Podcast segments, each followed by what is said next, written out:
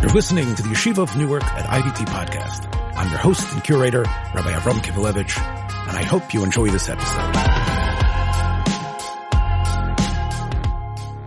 I know you're waiting for our tagline, 40 years of It's coming. But first, you've heard me on this platform touting NRS, a great company whose many dedicated employees I get to see in action. NRS Pay has recently launched its new cost-cutting program called Cash Discount. The way it works is, any vendor using NRS Pay Cash Discount has their sale register tabulating automatically a dual pricing, which offers customers a choice of a cash payment, which could result in an up to 4% discount over swiping their card. If your business meets the $18,000 a month threshold, there's absolutely no monthly fee to incur. NRS Pay cash discount makes it less expensive to accept credit cards, so you'll save money while helping your customers save at the same time. NRS is offering a time-limited deal right now on this state-of-the-art system. You'll get a free card reader with zero hidden fees, no long-term contract, and no early termination fee, which means you can switch your processing plan without penalty. NRS Pay is a proud part of the IDT Corporation that I've been associated with for over 10 years and has integrity built into its corporate DNA. I know its founder, its officers, and salespeople, and they truly stand by their product and will help you with live stateside-based customer service on any issue or question. Check nrspay.com for more information or call 833-289-2767. And now, Emeritus Rex. 75 years of Medina Yisrael. This is Emeritus Rex with Rabbi Ruvain Yoshua Poupko. Rabbi Poupko, it's been a little bit less than a week since we've spoken. Of course, facts on the ground don't seem to have changed, but we do see a lot of different type of messaging, I think, and different types of whispering and leaks that are coming out of Washington and especially I think uh, it was maybe yesterday from the Secretary of Defense, who from his office, there was this sort of stern warning that Israel doesn't have clear military objectives. I think uh, the former President Obama decided he was going to uh, give some seichel, a yosher on this on this matter.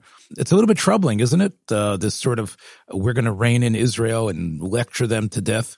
You know, um, I think it's important to try to um, separate the wheat from the chaff. What I mean by that is that not everything that American government is leaking or saying explicitly has to do with true concerns. Some of it has to do with just maintaining their own political house. In other words, you know, some of the statements about, you know, civilian casualties need to be understood simply as a need to quiet the more left wing, you know, elements of the Democratic Party. So you have to be careful as to, you know, what means something and what doesn't mean something, and and and and to understand what's really being said behind closed doors.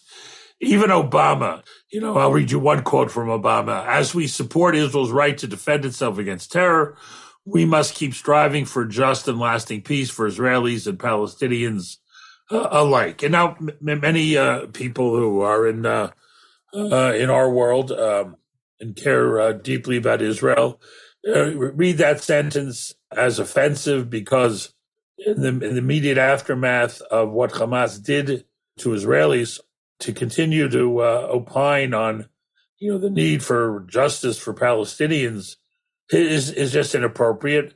also, it it implies possibly to some I'm not telling you it's a correct interpretation.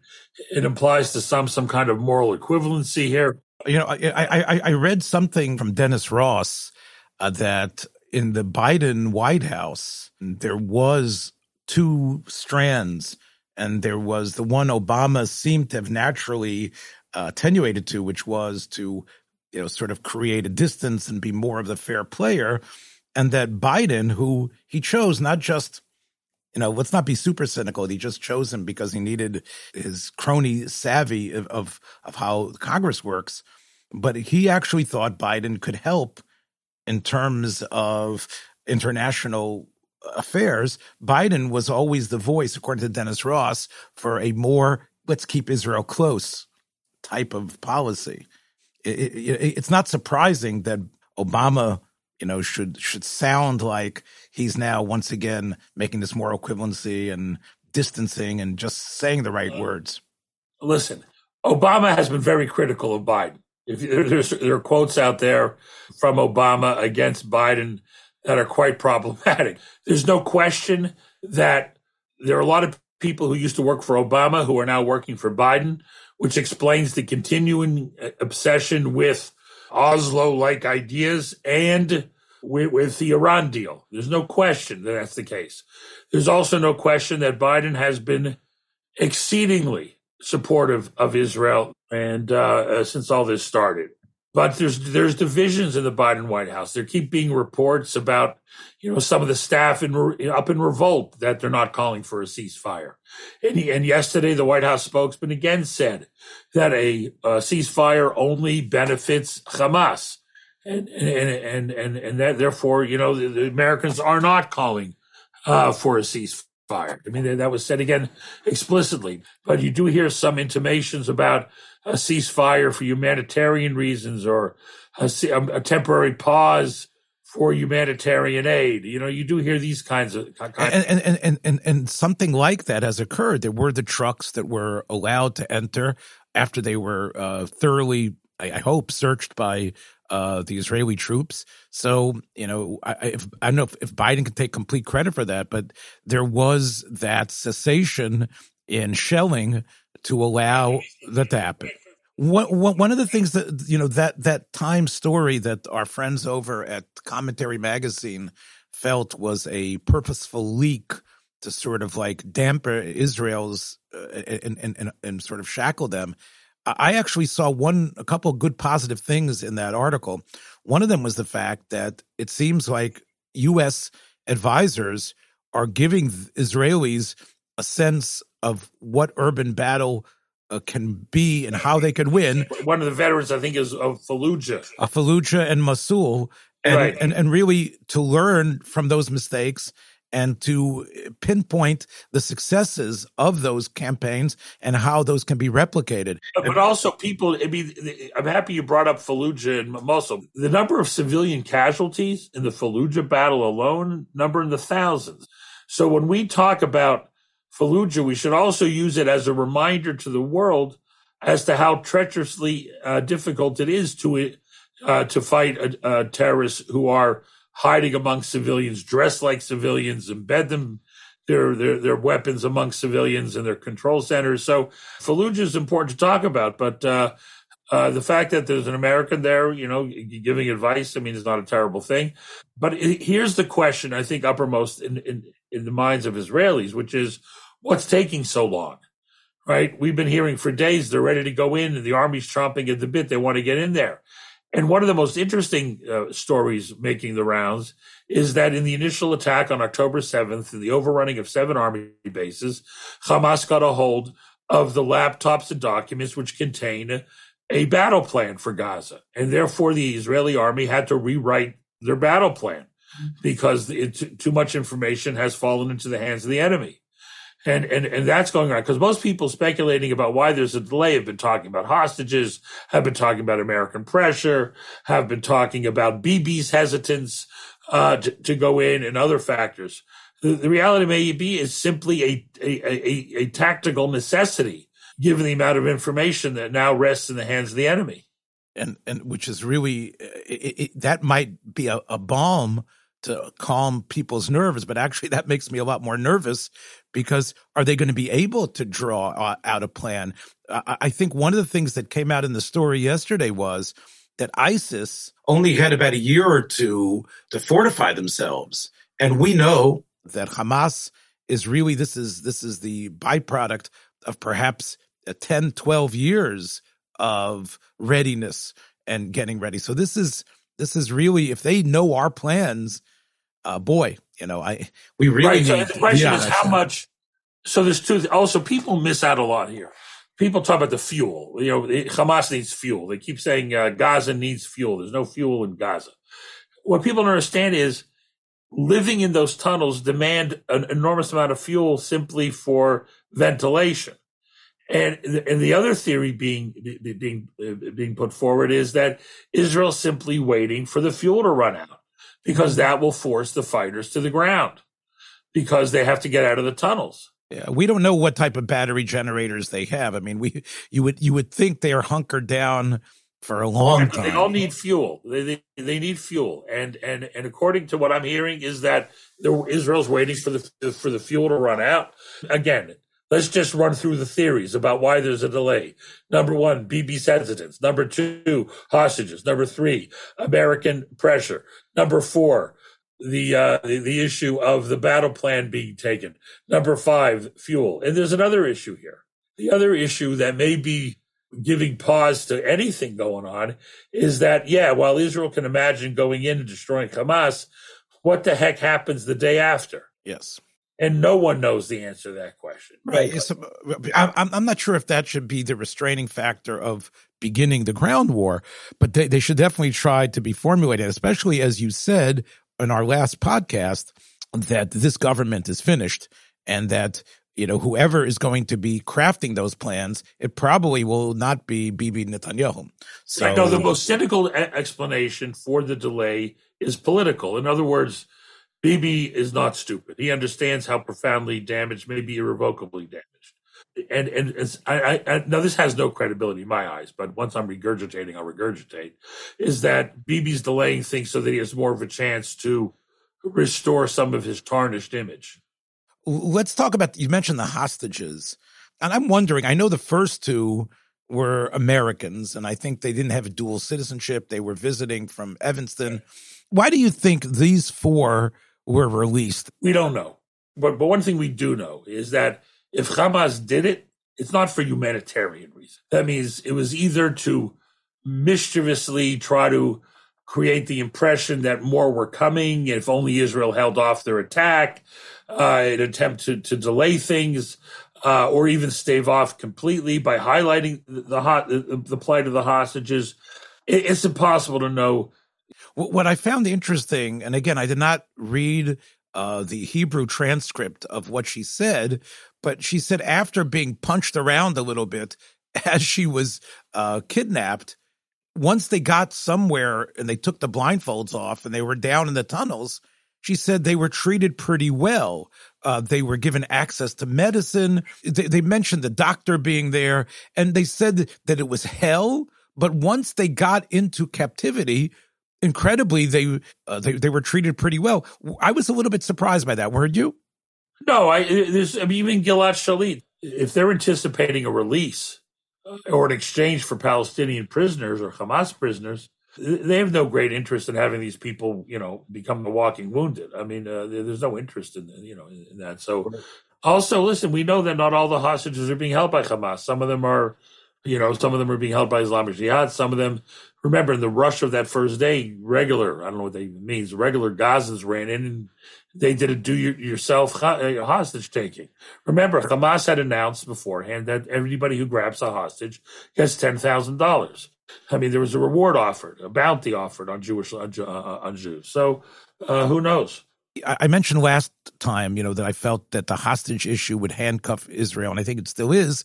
And especially when you hear the voices of the families of the hostages, many of them still uh, saying we want peace and and we don't want an invasion and we don't want vengeance.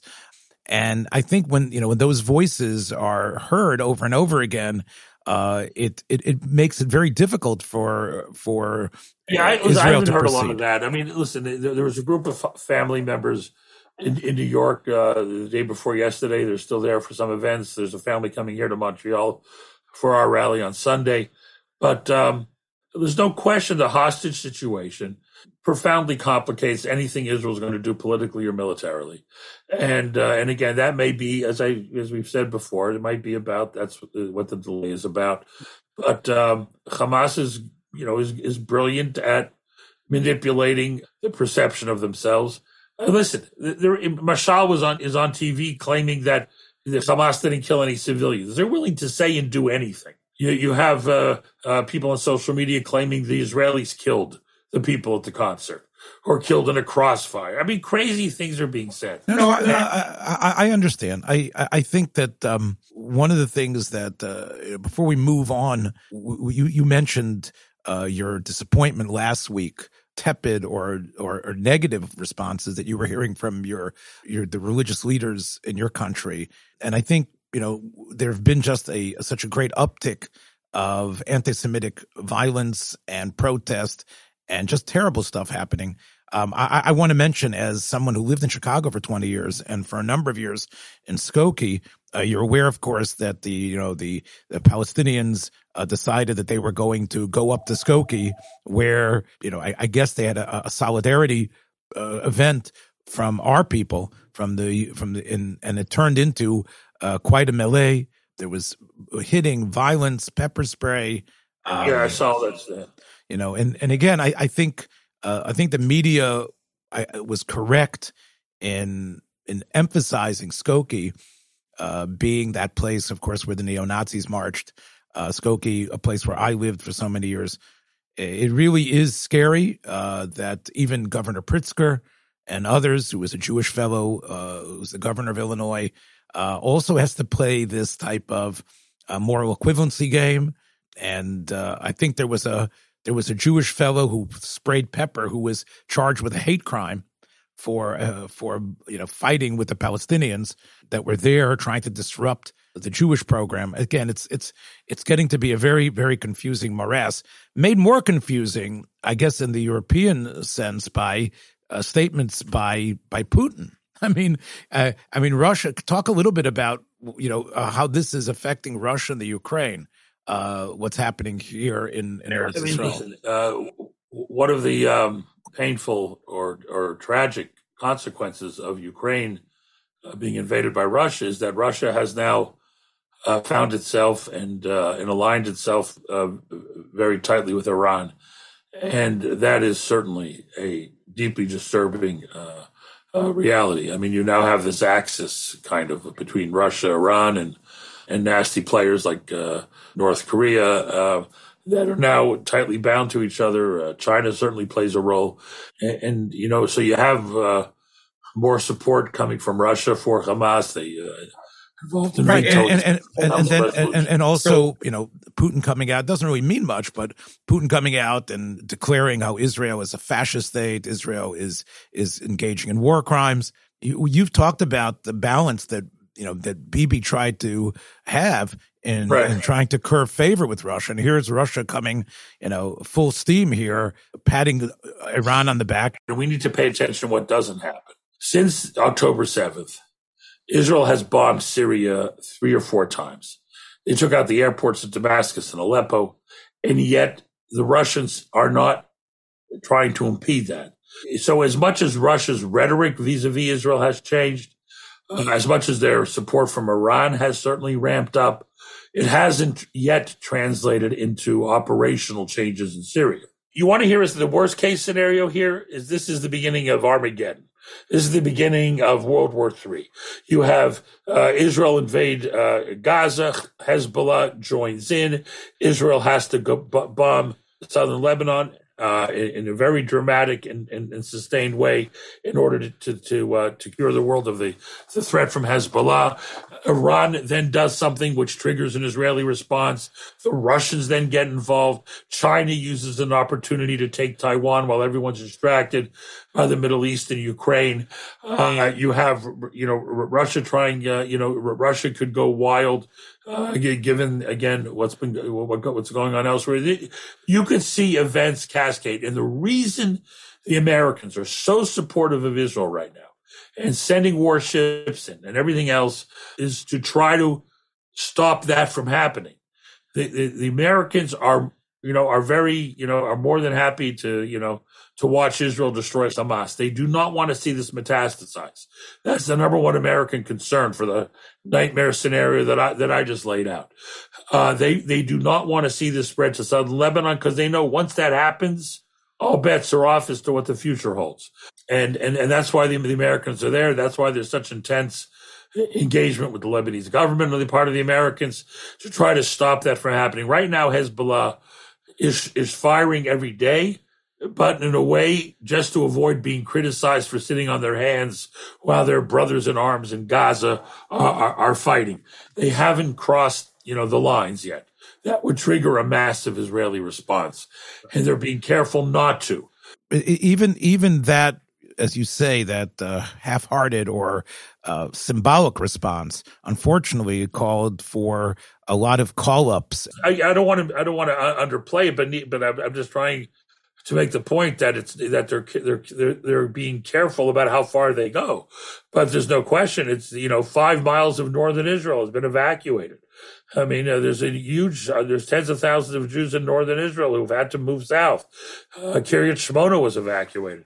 Yes. Uh, so it's a uh, no, it's, it's certainly a, a, significant problem. But again, Hamas, Hezbollah is being careful.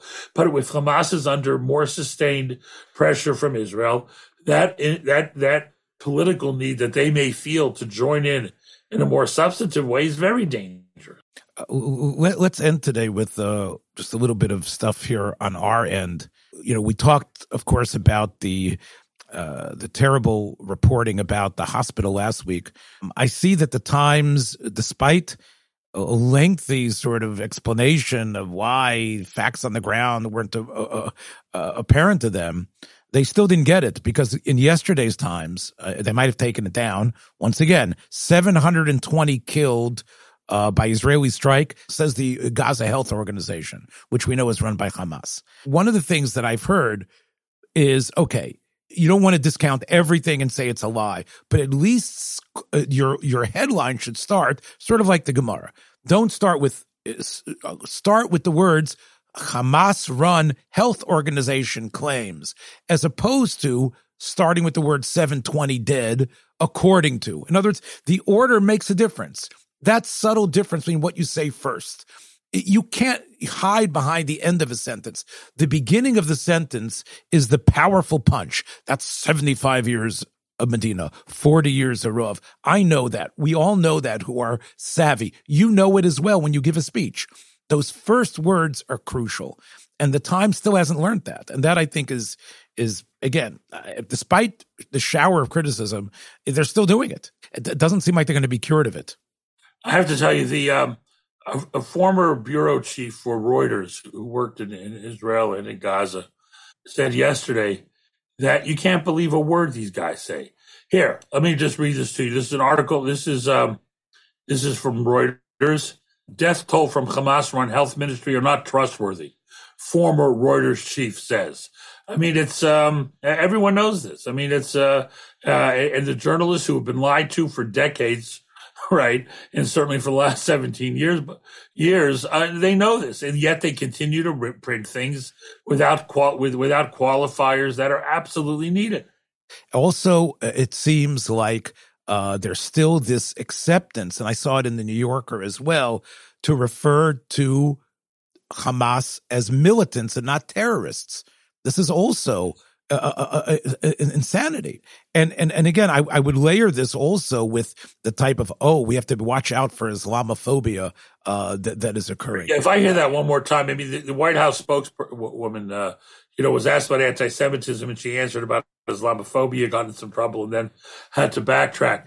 You saw this after 9/11, even right, where George Bush visited a mosque after 9/11 because of this great fear. And many people have studied, you know, how many exact, you know, are there really that many hate crimes against Muslims in the U.S.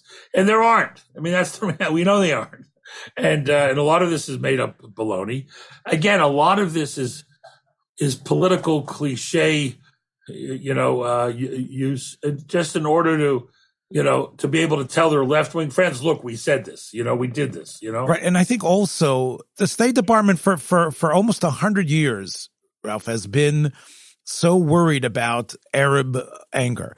And, and, we know that again, if you want to be ultra cynical, it has to do, of course, with the great oil reserves uh, and and wealth that the Arab countries hold. And, Listen, and today it has to do. I don't think with Arab oil. It has to do with simple hatred for the for the state of Israel and uh, and ambivalent feelings about the Jewish people. Yes, yeah, so we all remember what James Baker uh, said, and I, I think, think that is something that is something that I think you you're going to hear uh, on a consistent on a consistent basis I don't think Montreal is any different than any other Jewish community. A, a ton of money has been raised uh, for Israel for uh, uh, for for for counseling for victims, families, for the dislocation aid. People who've had to move from the south and the north. Uh, people are raising money uh, on their own to help uh, units get the supplies they need. In advocacy, people are are engaged. Jews who, again, I think I said this last week, who are marginal, who we thought were marginal, are coming out of the. Aaron Sorkin this morning resigned from CAA right? Because there was a woman there who was a high-ranking agent at, at, at uh, the most important uh, talent agency in Hollywood, who had uh, said something negative about Israel, and he he, he left the uh, CAA. So uh, people are coming out of the woodwork and doing the right thing. It's really good to see. And and and you believe, you know, let, let me just throw in as as a movie buff. Uh, I see that the screenwriters of Guild uh, was not able to come up with a statement.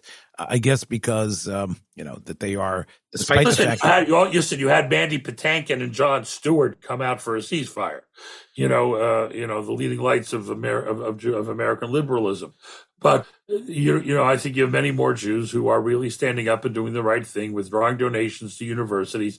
Columbia University had to delay their fundraiser because they knew they were going to get slaughtered. What, what, so let's say, for example, you know, our listeners and they are getting emails or WhatsApp messages, solidarity meeting for Israel this Sunday. It's um, very important. Yeah. People don't realize how important it is because when politicians gauge the intensity of feeling, they look at the numbers of people who show up to stuff like this. Mm-hmm. And I know this from the politicians. It means a lot. Everybody has to show up to everything they're being called to. Everybody. It's a, it's of enormous significance. The other guys, we know how often they're showing their flag. We need to counter the impression that the other side enjoys uh, widespread support, which they don't. All the polls in America show a huge spike in pro-Israel sentiment amongst Americans, but we need to show the flag. We need to get out there, and we need to have our pre- our, our voices heard and our presence felt. And secondly, listen, we need to comfort each other. It's it's we, we need to be with each other, and and that's important as well. And and we need to also, as community leaders, find appropriate channels for people to express uh, how they feel, and and and that's an important service as well. But primarily, this is a, a, a crucial act of political advocacy on behalf of the Jewish state. Even though we know that as these events are publicized and people are encouraged, it's picked up by, as they was in Skokie, by the pro-Palestinians. And we have to be ready when, when, when these events occur that there might be hundreds of, of, of pro-Palestinians protesting. And that might be a very difficult thing, but we have to uh, bite the bullet and accept that. Listen, in, in, all of the demonstrations that have taken place in the last 18 days, there was only, you know, you have, you have the, the story in Chicago as being, I guess, the, you know, as being the worst example. But generally speaking, the Jewish gatherings, not generally, overwhelmingly, have been unmolested and people have left unscathed. I, I think some of the security concerns are, are overblown. Overblown? Many of them, I think most of them are overblown. Uh, Jews can gather in America and in Canada without fear. Remember, every time we compromise how we uh, behave as Jews, we give the bad guys a, a victory. Yeah, I, I will tell you this much, and maybe I close with this, and you can tell me about what's happening in your show. You know, you know, I, I do give classes in our in our shul here in Elizabeth every night, and as I was saying goodnight to our security fellow, uh, he mentioned to me that first of all, there's a bunch of unmarked cars that are circling the shul. Oh yeah, and uh, it's not only the local police but also the federal police that are circling the shul. He also told me that every single security guy is, is packing, packing heat. heat. Every, Every single person, walks in. No, everybody's being very careful. Every, and, and, and the police have been great. You know, I can't speak for every city uh, uh, city in America, but I know what's going on here. The police have been wonderful, and we have to rely on the police and demand if we don't see see it being taken seriously, demand that it be taken seriously. All right, so let us pack your heat, uh, obviously, with care and with concern, and have the heat in your heart as well. We'll catch you next time. Take care, everybody. Be well. Thank you so much for listening to this episode. I hope you liked what you heard. If you did, please take a moment to share this or any of the many episodes available on our platform with friends in order to help grow our community. Until next time, shalom.